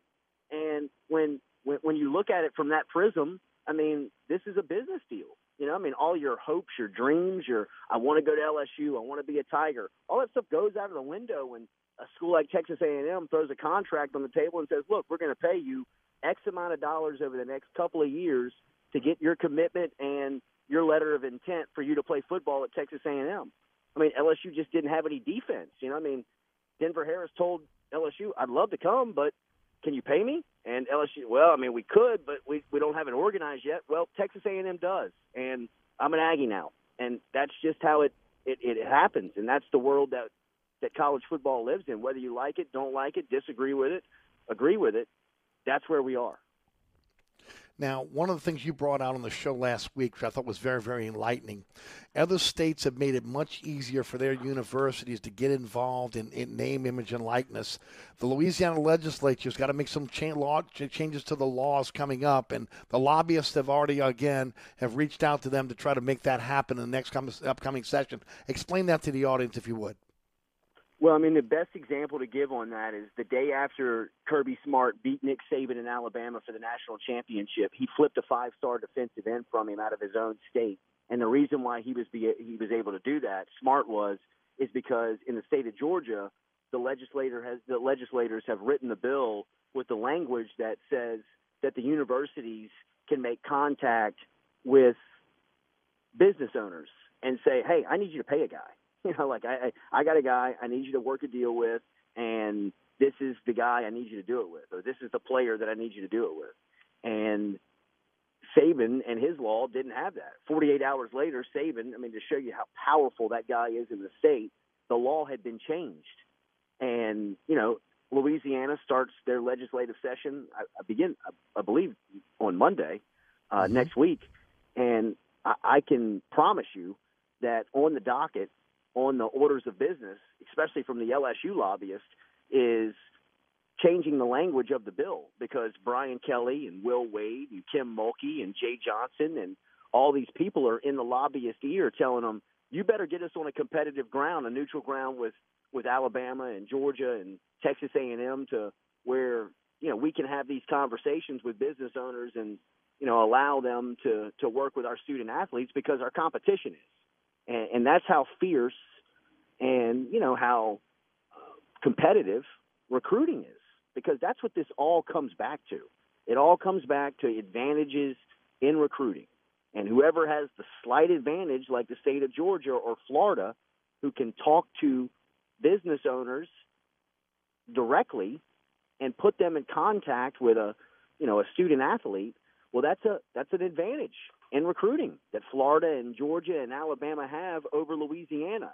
And you know, Brian Kelly and Frank Wilson aren't going to stand for that. They are going to be and make sure that within this legislative session that that language is changed and that LSU is on that competitive ground. Now, since again the last recruiting class, from what I understand, uh, the business community has come has come together to be able to try to be able to get a pool of money. Now, this will be helped by again the language being changed in Louisiana law, but th- there there is a group of businesses that have come together. Right. So you know, like the advantage that Texas A&M has over everybody is that they have a rabid, passionate,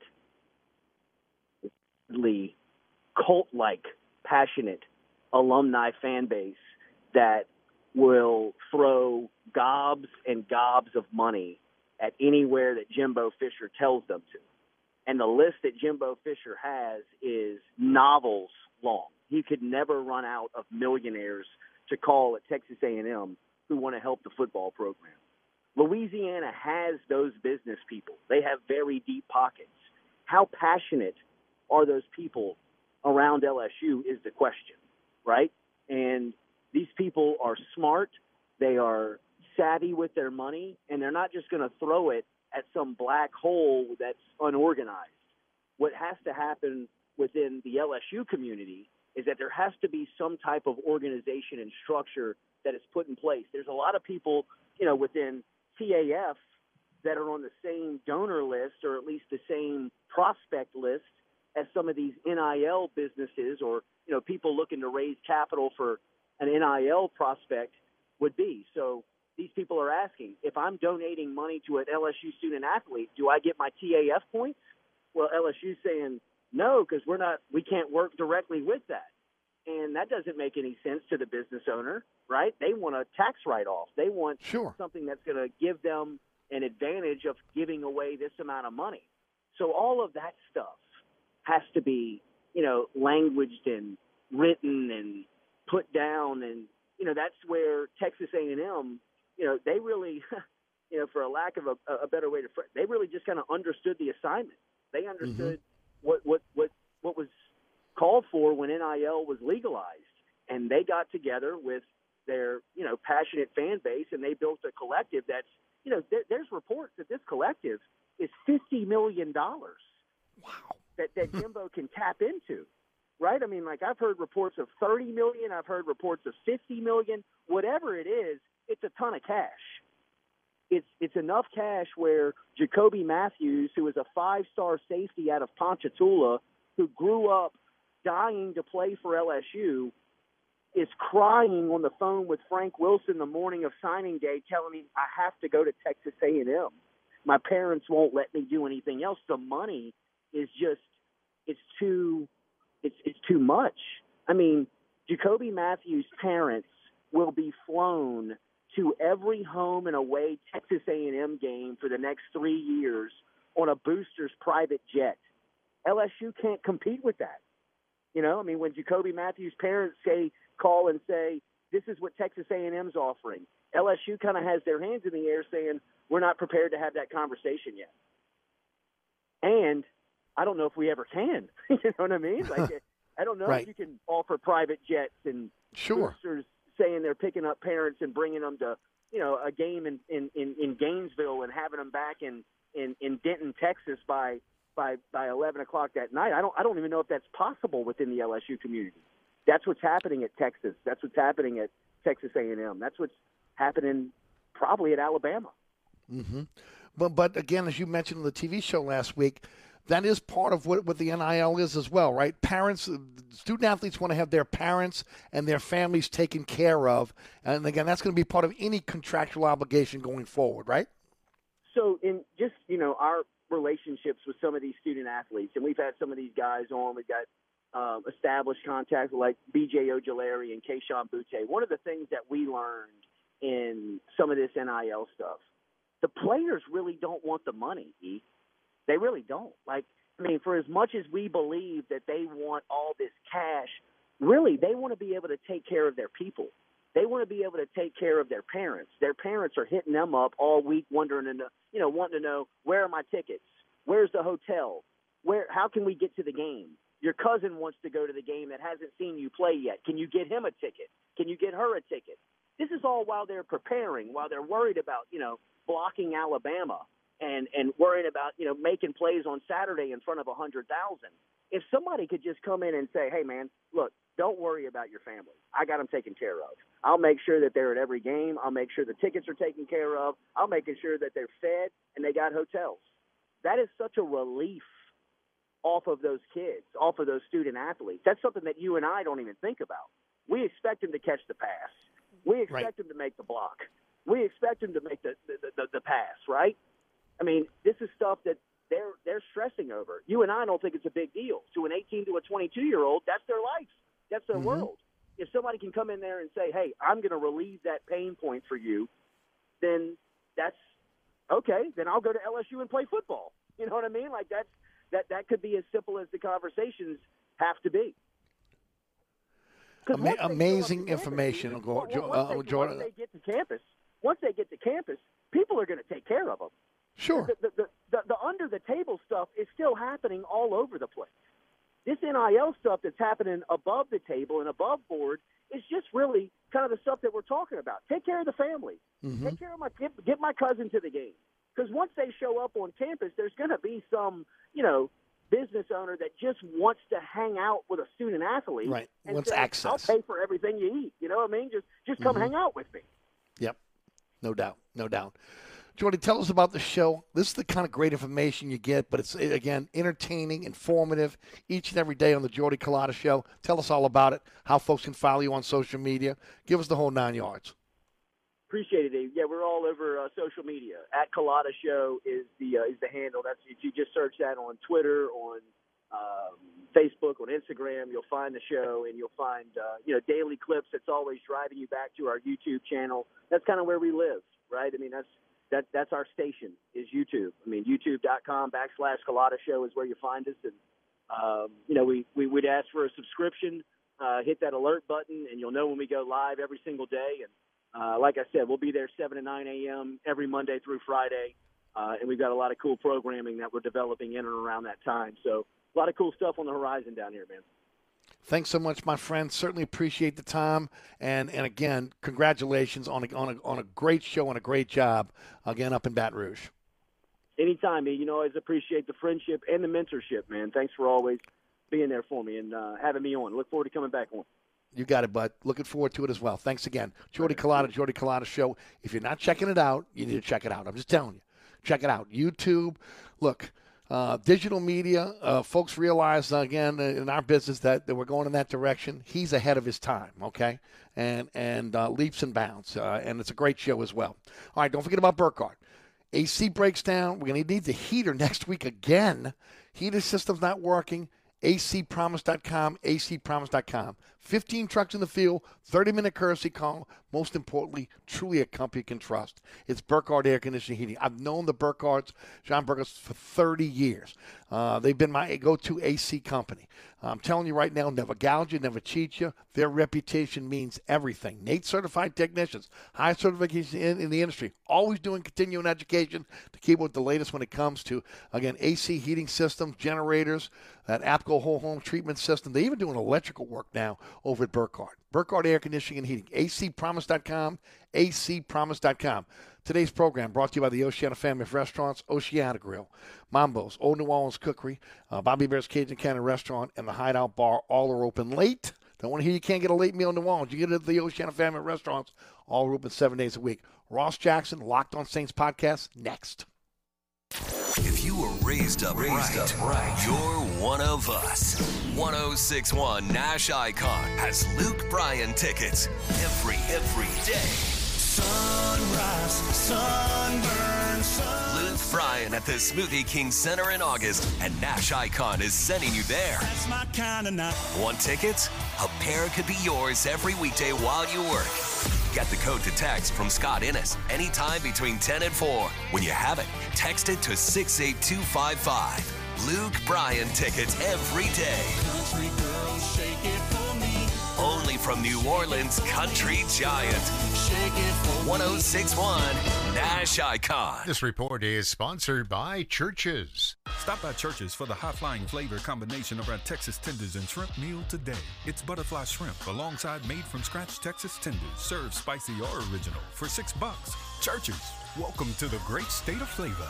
Offer valid at participating locations. For delays that are heavy on 10 westbound from just past Elysian Fields to the airport. Also, look out for delays that are solid if you're traveling on the 610 on the eastbound side from just before St. Bernard to the 10610 merge. And on the westbound side, backups are from just before Canal Boulevard to the 10610 merge. 10 eastbound, your delays are steady from just past City Park to the high rise. If you're traveling along the West Bank Expressway, the Crescent City Connection, and the Pontchartrain Expressway, your delays are solid from just past Terry Parkway to the Claiborne Earhart exit. Look out for delays if you're traveling westbound along the Pontchartrain Expressway from the Claiborne Earhart exit to the St. Charles Carondelet exit. And on the westbound side of the West Bank Expressway, your delays are steady from just past Ames Boulevard to Avondale. If you're traveling along the 310 going southbound, backups are solid from just before St. Rose to the Luling Hahnville exit. I'm Ed Robinson, broadcasting from the Attorney Mike Brandner Traffic Center. On the East Bank and West Bank, from the lake to the Gulf, the men and women of the Jefferson Parish Sheriff's Office keep our parish safe. Some are on the beat, others behind the scenes, ensuring the safety of our community. JPSO is now looking for correctional officers and 911 dispatchers. Your community's calling. Answer the call. Visit jpsojobs.com for the complete benefits package and salary. Bienvenue on Hickory, 467 Hickory Avenue. Open seven days a week, offering a creative menu of all your New Orleans favorites. Fresh Louisiana seafood, great sandwiches, soups, salads, daily specials, and a Sunday brunch. Contemporary Creole cuisine, great southern dishes. Check out our menu online at bienvenueharahan.com. Dine indoors or outdoors. Place your order or inquire about catering at 504 305 4792. That's Bienvenue on Hickory, 467 Hickory Avenue in Harahan. At Burkhardt Air Conditioning and Heating, their number one priority is treating people right. Take it from me, Eric Asher. It means getting there quickly in an emergency. They'll be on time and do a perfect job. And it means they promise to give everyone a fair price every time. So if you're looking for a better experience from your generator AC company, or you just got a big quote from someone else and you want a second opinion, let the folks at Burkhardt earn your trust and treat you right. Visit acpromise.com. That's acpromise.com and tell them Eric sent you. Oceana Grill, Bourbon at Conti in the French Quarter. Voted top 10 U.S. restaurant for everyday dining by TripAdvisor. Open seven days a week, home of New Orleans' best breakfast. There's something for everyone on our menu. Serving Cajun Creole dishes that will delight for lunch and dinner. Fantastic cocktails that will amaze. Come dine in our authentic French Quarter courtyard. We have five private rooms that can accommodate from 10 to 120 guests for dining or your next event. Oceana Grill is family friendly, but perfect for an incredible dining experience with friends or that special someone. Order online for delivery at oceanagrill.com. Oceana Grill is the best time off Bourbon Street. Hi, Eric Asher. I'm here with my good friend Mike Delahousie of the TikTok Cafe. Hey, Eric, 17 years later, we're still open 24 7. Yeah, your sign ought to read, sorry, we're open. Come on, man, 24 hours a day? You know how tough that is? That's a real service to the community. Yeah, the Poison Control Center is open 24 hours too. Uh, the TikTok Cafe, where the gluten is always free, intersection of I-10 and Causeway, also known as the intersection of salmonella and high cholesterol. Vicks NyQuil Severe tackles your worst cold and flu symptoms, changing this into this. NyQuil Severe, the nighttime sniffling, sneezing, coughing, sore throat, stuffy head, aching, fever, best sleep with a cold, medicine. Use as directed. Don't forget about my friends at Southern Tire Hickory and Airline in Metairie, where again you're looking for a new set of tires for again your vehicle, no matter what vehicle you drive. Again, um, wheels and tires up to 30 inches, financing available. And then when it comes to again getting keeping your car on the road or your truck on the road, how about again ASE certified technician, same certification uh, again uh, that, that, that the certificate, the high certification in the business, and then uh, the same diagnostic equipment you give the dealership. You get it right there at Southern Tire. Hickory and Airline in Metairie open Monday through Friday from 8 to 6, Saturday from 8 to 3. 504 737 1558 is the phone number. SouthernTire.com is the website. Check out their diagnostic page. It'll give you an opportunity to troubleshoot any problems you got on, on your vehicle. Owned by the Piazza family since 1972. You don't hang around that long in this town unless you're doing something right for your customers, right? Is Southern Tire Hickory Airline in Metairie. All right, I want to thank Jordy Culotta for joining us on the program. Some great comments about NIL, really enlightening. Uh, again, don't forget about the Jordy Culotta show. Again, 7 to 9 on YouTube. Uh, you can check him out on, on, on, again, those digital platforms. Don't forget this hour, this half hour, brought to you by Oceana Grill. Uh, voted top 10 U.S. restaurant for everyday dining by TripAdvisor. 739 Conti at Bourbon. New Orleans' best breakfast. You can check him uh, you can check it out again starting at 8 a.m., going all the way to 1 p.m. Lunches from 10 a.m. until 4 p.m., and then the dinner service from 4 p.m. until 1 a.m. until the party stops. First of all, The, the breakfast is spectacular. If you love breakfast, you're a breakfast a breakfast lover. You've got to go to Oceana and check out the breakfast. And then when you get into lunch and dinner, uh, Cajun Creole dishes that uh, that again are fantastic. But this is a restaurant that has an eclectic men- menu, something for everyone. The cocktails are incredible. Okay, I'm talking about oohs and ahs as they walk out to the tables with the cocktails. Incredible. Dine in authentic French Quarter courtyard. They got five private rooms. They can accommodate from 10 to 120 guests. You can utilize it for the next event. They also use it for overflow, like they did for, for Mardi Gras this past weekend. Uh, family friendly, dog friendly in their in their fantastic courtyard. Great way to close a deal with a with a with, again a business colleague. Maybe again uh, uh, heading out with uh, friends or family uh, for a great dining experience. Maybe it's date night. Get on over to Oceana Grill. Remember, oceanagrill.com. They deliver in the quarter. Oceana Grill is the best time off Bourbon Street, 8 a.m. until 1 a.m. daily. All right, let's bring on Ross Jackson. He's live from uh, the uh, combine up up in Indianapolis, uh, Indiana. Uh, Ross, welcome to the program from Locked On on Saints podcast. But I want to I want to also again let the audience know that when you work hard and, and, and when you, you are, are good at what you do, again, good things come to you. And I happen to see it just in passing over the weekend. You're now we're going to be uh, working for another publication as well. Am I right? That's correct. Thank you so much. I appreciate that. Yeah. Why don't you tell us, folks a little bit about it? Yeah, absolutely. So, uh, formerly I was with uh, Canal Street Chronicles, the SB Nation site that covers the New Orleans Saints. I have uh, stepped away from there and grateful for my opportunities there, but we'll be moving my writing over to work with uh, USA Today and their sports media group with the uh, Saints Wire website, saintswire.usatoday.com, mm-hmm. uh, providing daily coverage and content over there, which matches the cadence of the, uh, the podcast, which also is daily every Monday through Friday. So very excited to be able to uh, team up with some incredible uh, writers and workers over there, including, of course, John Sigler and uh, Maddie Hudak, who is uh, somebody that has been a, a bit of a young up and comer like myself within, no doubt. Uh, within this uh, this group. So very grateful well, to be able to be heading. Over congratulations! There. When I saw it, I'm like, okay, that again, that that that uh, a job well done. Uh, again, being recognized so for the great work you're doing. Congratulations, my friend. Uh, I love having you on this program. And now, again, that, that comes right to my email box, by the way, Saints Wire. So I got you every day, okay? And uh, re- really look excited about the next chapter in, in your career. Thank you so much. No, I appreciate it, and I'm grateful to be able to uh, to share it and uh, be able to you know be able to to, to be here with you and uh, all the support that you've shown as well. And you know, none of that goes uh, without thanks. So I appreciate you. Well, again, well, job well done, my friend. All right, let's let's get let's get it started. Look, we talked about it all off season, right? Don't even worry about the salary cap. Loomis has already got safety valves in these contracts to be able to open up cap room. He did it last weekend.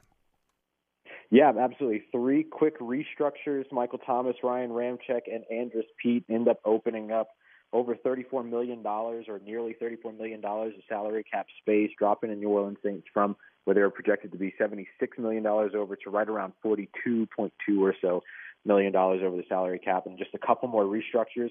Three or four, you know, good restructures will get them right back down there, and they should be uh, pretty clear of that salary cap more than in time for free agency and and to get started with, uh, you know, starting to work to retain some of these in-house free agents like Marcus Williams and potentially Jameis Winston, who Mickey Loomis spoke about earlier today. So uh, it's good news for the New Orleans Saints. It's as expected as we as we looked at all of it that the New Orleans Saints weren't going to wait to wake up in March and go, oh, hold on, wait, what happened? We're how many mm-hmm. dollars over the salary cap? They had it all ready to go and uh, are going to be able to just pull a couple more strings to be able to get down there and be able to start trying to look at how they can retool this offense. Now you're at the combine. Today is the quarterbacks. A little late. They, they shifted the um, the time slots now, right? Everybody's pretty much started at four and they and all the way through the evening time, right? Uh, from what I understand, right. Matt Corral's not going to throw because of the injury. But if you're a Saints fan and you're looking to see if they might be looking at a quarterback, tonight's the night to be checking that out, right? Yeah, absolutely, and you're right. Uh, Matt Corral won't be throwing today, and uh, you won't see Kenny Pickett running any drills, the Pittsburgh quarterback. But somebody to watch out for uh, will be both Kenny Pickett and uh, Malik Willis in position drills. Not necessarily those measuring drills, right? 40 vertical, things like that. But they're going to be out there slinging the ball around, and that's what you want to see. What's the anticipation? What's the you know the accuracy like? How well do they take instruction? How well do they adjust? These are all things that you're looking for in terms of mental capacity as well as the way that these drills translate a little bit more routinely to the football field than you know running in a straight line in shorts, right? So I think that that's a big piece that you're going to be watching. If you're a New Orleans Saints fan, you want to keep an eye out on the rookies. It seems that the New Orleans Saints are looking at trying to get that quarterback position solved, you know, place outside of uh, the draft, but that doesn't necessarily rule them out at all of drafting a quarterback. So you're going to want to stay invested and engaged in what's going on with those guys. Ross, what's your gut? What, what, direction do you think they're going with the quarterback? You know, again, we hear Teddy Bridgewater, we hear Jameis Winston, we hear maybe a trade. I think a trade with, with again, the needs on offense is, you know, unless you're going to get an Aaron Rodgers or, or you're, you're going to get a Russell Wilson. I mean, I, I just don't see it. Uh, but, but uh, you know, w- what's your gut? Well, based on, again, what you're hearing, what you and, and, and you're feeling on, on the quarterback situation going into the season? Yeah, um, let's. I want to start with the idea of them trading. The, the thing that's most in, that's really interesting is you know how the the NFL Combine is. It's it's a great opportunity to see some of these young guys go out there and showcase themselves and help to set themselves up for the future. But it's also an opportunity to pick up on some of the conversation that's going on around the league and really you know be able to peer into some of those backroom conversations. And a lot of the quarterback, veteran quarterback conversations have crept from the back room to the front room. We've seen these conversations around you know, Aaron Rodgers reportedly negotiating a short-term deal with the Green Bay Packers that could make him the highest paid player in the NFL. That you know, Josh McDaniels, the head coach for the uh, Las Vegas Raiders, new head coach for them, he's declared that Derek Carr will be the Week One starter. The Eagles, Nick Sirianni, sticking with Jalen Hurts as their starter going into Week One, and sort of co-signing and and, and supporting uh, his young quarterback there. So you're starting to see all those veteran quarterback options. Jimmy Garoppolo having shoulder surgery, not able to throw for 16 weeks. You're seeing now all of those veteran quarterback options that the Saints could potentially have traded for that we expected to be available on the market all of a sudden start to dwindle, right? So with that being the case, free agency and the draft become all the more important to keep uh, to keep locked in and keep paying attention to, which is one of the reasons why you're watching these young quarterbacks tonight. But my gut tells me that the New Orleans Saints if you look at what the theme has been over their entire offseason so far, cohesion, continuity, familiarity, that Jameis Winston is very likely the target for the New Orleans Saints. That's what my gut tells me, just based upon what it is that they've been doing so far this offseason. If continuity, familiarity, cohesion are most important, then obviously that means that rolling with a quarterback that actually performed well in his seven games with mm-hmm. your franchise and in your system had a 14 to three touchdown to interception ratio, uh, was winning games five and two in starts. One of those wins, of course, closed out by Trevor Siemian when he had to come in in relief of the injured uh, Jameis Winston. But it seems to me that if Jameis Winston's recovery goes well, and if Jameis is interested in returning to New Orleans, that that would be an easy and cohesive and uh, good way to maintain the continuity of where they found some success last year. What kind of a market do you think Jameis will have? It's going to be interesting. Uh, I think some of it comes down to you know his his availability in terms of his rehabilitation. Right? How does his rehab go? How does his his situation go there? But I think there will be teams that will be interested in him. Um, the Pittsburgh Steelers, the Washington Commanders. I mean, there are going to be teams that are going to be interested, but I don't know that teams are going to leap to give him a multi-year deal. It just seems more likely that they're going to come in wanting to give him a kind of one-year prove-it deal that's incentive-laden. And if that's the case, then the New Orleans Saints could potentially set themselves apart in terms of their negotiation process, not by necessarily committing more money, but committing future years and being maybe being more comfortable than what some of these other teams would be able to be, considering that they've already seen him in their system for a couple of years. So I think it's going to be one of those things that you're going to see, you know, seven to twelve million dollar contracts that are being offered on a one year basis with some incentives, and then the New Orleans Saints might be able to be more appealing than that by offering two or three year deals. Could you see whether it's a Bridgewater or Winston being a bridge quarterback and, and them still drafting a future quarterback? I think it's absolutely uh, a possibility, especially if they, they went ahead with uh, Teddy Bridgewater. I don't want to leave him out of this conversation. I think he's probably the second most likely, just in terms of remembering, you know, continuity, cohesion, all those focuses. Teddy Bridgewater brings you that too. You saw him go five and zero oh in your system, and in a system that's not going to change too terribly much with um, with Pete Carmichael at the helm of the offensive side. Though there will be some changes for sure. And so I, I think that there's an opportunity for that. And I, I think it's more likely if they went ahead with a quarterback like Teddy Bridgewater to expect maybe a little bit more of a bridge quarterback situation. But if they went ahead with Jameis Winston and the right quarterback is on the board whenever, you know, the value is there, there should be nothing about this, you know, class or nothing about this uh, quarterback situation that the Saints are currently in and, and, and this year that they're moving into that should keep them from investing multiple ways in the quarterback position because uh, it's one thing to have the quarterback for 2022, but if you're looking for your quarterback of the future, you have to keep your eyes open. Yep, no doubt. Positions you'll be watching for throughout the combine. Uh, wide receiver, definitely a big one. They're you know doing their workouts right now. Um, Eric uh, Ezukanma on the screen at the moment uh, with uh, Texas Tech. He's somebody that I really really like as a late round prospect. But you know there are going to be a lot of good, talented wide receivers that are going to be available in the first round as well. If the Saints can get their quarterback situation taken care of in free agency before they move into the draft, it opens the door to invest in one of those wide receivers. One of them that I talked to yesterday was Ohio State Buckeyes wide receiver Chris Olave, who spoke to me a bit about his you know, relationship with Michael Thomas. They they have been in contact and close. Michael Thomas has been rooting on those. The you know he spent a lot of the the season rooting for the uh, Ohio State Buckeyes and that very talented trio of receivers.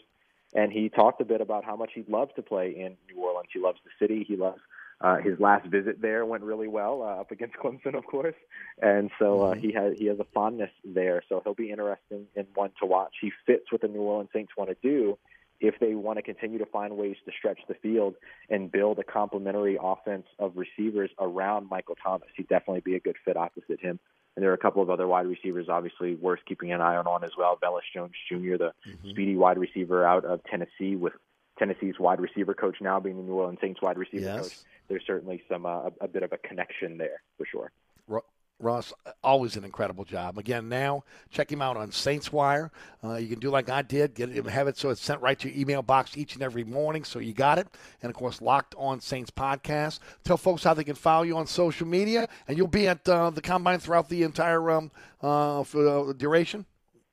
I, I'm headed back. I'm headed back here in just a moment to get just with Okay. everything going on. I was there with uh, for uh, head coaches and uh, and general managers, but I'll be covering the combine uh, nonetheless all throughout. And the easiest way to keep up with everything I've got going on is on Twitter at Ross Jackson N O L A Ross Jackson Nola, and uh, that'll get you everything that you need for all the work on the podcast, written side and otherwise. Congratulations, my friend. Uh, looking forward to again having you back on the show very, very soon. Absolutely, always a pleasure. You call, I'll be here. I appreciate you, bud. There you go. Ross Jackson again. Locked on Saints podcast, Saints Wire as well. All right, folks. Um, before we wrap up the show, I want to, I want to mention we didn't get to it today. Uh, Pels on a three-game winning streak, 125 to 95, blew out the uh, the Kings last night at home. Utah comes in tomorrow night. That's going to be a litmus test for this team. Uh, all of a sudden, again, um, uh, C.J. McCollum becomes acclimated. Uh, you, you you just feel this team's on a little bit of a run right now. And uh, hopefully, again, they'll be able to sustain that uh, through Utah tomorrow. Uh, and, and, of course, uh, look, that last nine games of the season are going to be kind of the tail of the tape. All against Western Conference teams, all against teams that are vying for position within the playoffs. Uh, but again, uh, looking like they're ready to put a little bit of a run on. Uh, really great game last night for Brandon Ingram's 33 points. Uh, you know, but uh, got to give a lot of credit to Willie Green uh, and the turnaround that he's done on, the, on with this franchise. No doubt about it. All right, we take a break. We come back. We wrap it up. You're listening to Inside New Orleans. Eric Asher with you until six. Brought to you by the Oceana family of restaurants. Southern Tire, family owned and operated since 1972. Southern Tire is your one stop shop for quality auto repairs and the best deals on tires. We offer a large selection of tires that will fit your budget no matter what you drive. In the market for a new set of wheels at Southern Tire, we are your wheel experts. Choose from our large selection of wheels and tires up to 30 inches. Financing available. Hickory and Airline in Metairie, open Monday through Friday from 8 a.m. till 6 p.m., Saturday from 8 a.m. till 3 p.m. Give us a call now at 504 737 1558 to schedule an appointment or go to southerntire.com and check out all the services we provide to our customers. Mambo's, 411 Bourbon Street. Three floors of incredible dining in what might be the most beautiful restaurant on Bourbon Street. Cajun Creole cuisine at its finest and magnificent cocktails. Come dine in our authentic French Quarter courtyard or on our Bourbon Street balcony. Come experience Bourbon Street's only rooftop bar. Mambo is perfect for a night out with friends, a romantic getaway, your next event, or a delicious meal with family. Lunch and dinner seven days a week. Order online for delivery at mambonola.com. Make your next New Orleans memory at Mambo's. So you're sitting in traffic on I 10, tired of your long workday and you're dreading cooking dinner for the family. So where's the place you should think of? Oceana Grill. And get ready to indulge your palate with the flavor it deserves. From blackened bayou duck to our signature barbecue shrimp, we know how to get you asking for more. Whether it's sitting outside or in our courtyard or kicking back at one of our indoor, unique, vibrant dining rooms, Oceana can make you feel right at home with our friendly staff and our naturally New Orleans cuisine. Oceana Grill, 739 Conti in the heart of the fun, 8 a.m. to 1 a.m. daily. We know what you're missing in your kitchen. Oceana Grill. If you're in the market for a quality used car, come visit us at Southern Tire Auto Sales. We have a large selection of pre-owned cars, trucks, and SUVs for every taste and budget. Every pre-owned vehicle on the lot has been carefully inspected for safety and quality. At Southern Tire Auto Sales, we'll only sell you the best used vehicles and we'll never sell you something we wouldn't buy ourselves. Financing is available. Hickory and Airline in Metairie open Monday through Friday from 8 a.m. till 6 p.m. Saturday from 8 a.m. till 3 p.m. Give us a call now at 504-737-1558 to schedule an appointment or go to southerntire.com and check out all the services we provide to our customers. I'm here with my good friend Mike Delahousie of the TikTok Cafe. What you say there, Eric? Hey, did I ever tell you you have like the perfect face for radio? No, Mike, did I ever tell you that you have the perfect 24-hour diner? Hey, bud, no, as a matter of fact, you haven't. That's because you don't. Come on, man, you know that ain't nice. And uh, neither is your help. Oh, man. Then why do you eat here so often? Well, my wife says that I'm a glutton. For punishment. The TikTok Cafe, where the video poker is always hot, hot, hot. Causeway and I-10, better known as the intersection of E. coli and salmonella. I have grown up in New Orleans. I have never really been anywhere else but New Orleans. Bill Noto has been part of the jewelry scene here in New Orleans for three decades. He thought he'd seen it all until he came to Diamonds Direct. First thing that blew my mind was the prices of diamonds. And I said, there's no way you can sell this diamond at this price. But Bill soon learned the prices were correct, and he had to join the Diamonds Direct team. As a jeweler for 36 years and been in New Orleans for this long, I'm amazed by the prices that we have. But it's about more than price for Bill. It's about having a selection up to 30 times a typical jeweler, the strongest warranties, higher quality, and an authentic relationship with customers. At Diamonds Direct, we educate. We teach customers what you're buying and how you're buying it. I'm able to really get immersed with the customer and to make them happy. So take it from a local jeweler and see for yourself what Diamonds Direct is all about. Diamonds Direct is the best thing that's ever happened to New Orleans. On Severn Avenue across from Lakeside Mall. If you're looking for a local professional Louisiana contractor who has thousands of squares of material in stock right in our Luling warehouse, you have found him. We can get the material out to the job and we can get the job done. Han Roofing refuses to use the cheapest products they can find. Why would anyone want to shop for the cheapest price for their insurance company? Call Han Roofing today. The number is 504 737 2228. 504 737 2228. All right, folks, that's it for me. Thanks to Gary Smith, Glenn Guilbeau, Jordy Culotta, Ross Jackson, Rudy back in studio. Thanks to the Oceana family of restaurants. All the great sponsors sponsor our program. Go to ericasher.com for slides to sponsor our program. Sean Vazan joins me next on the on WLA TV for the award-winning Inside New Orleans Sports. And right here on 106.1 is the Life Resources Bottom Line Sports Hour with Michael Green and Kenny Trahan. Thanks for listening. My name is Eric Asher. Have a wonderful evening. See you tomorrow straight up 4 o'clock. From the dog catch to the governor, they all got to go.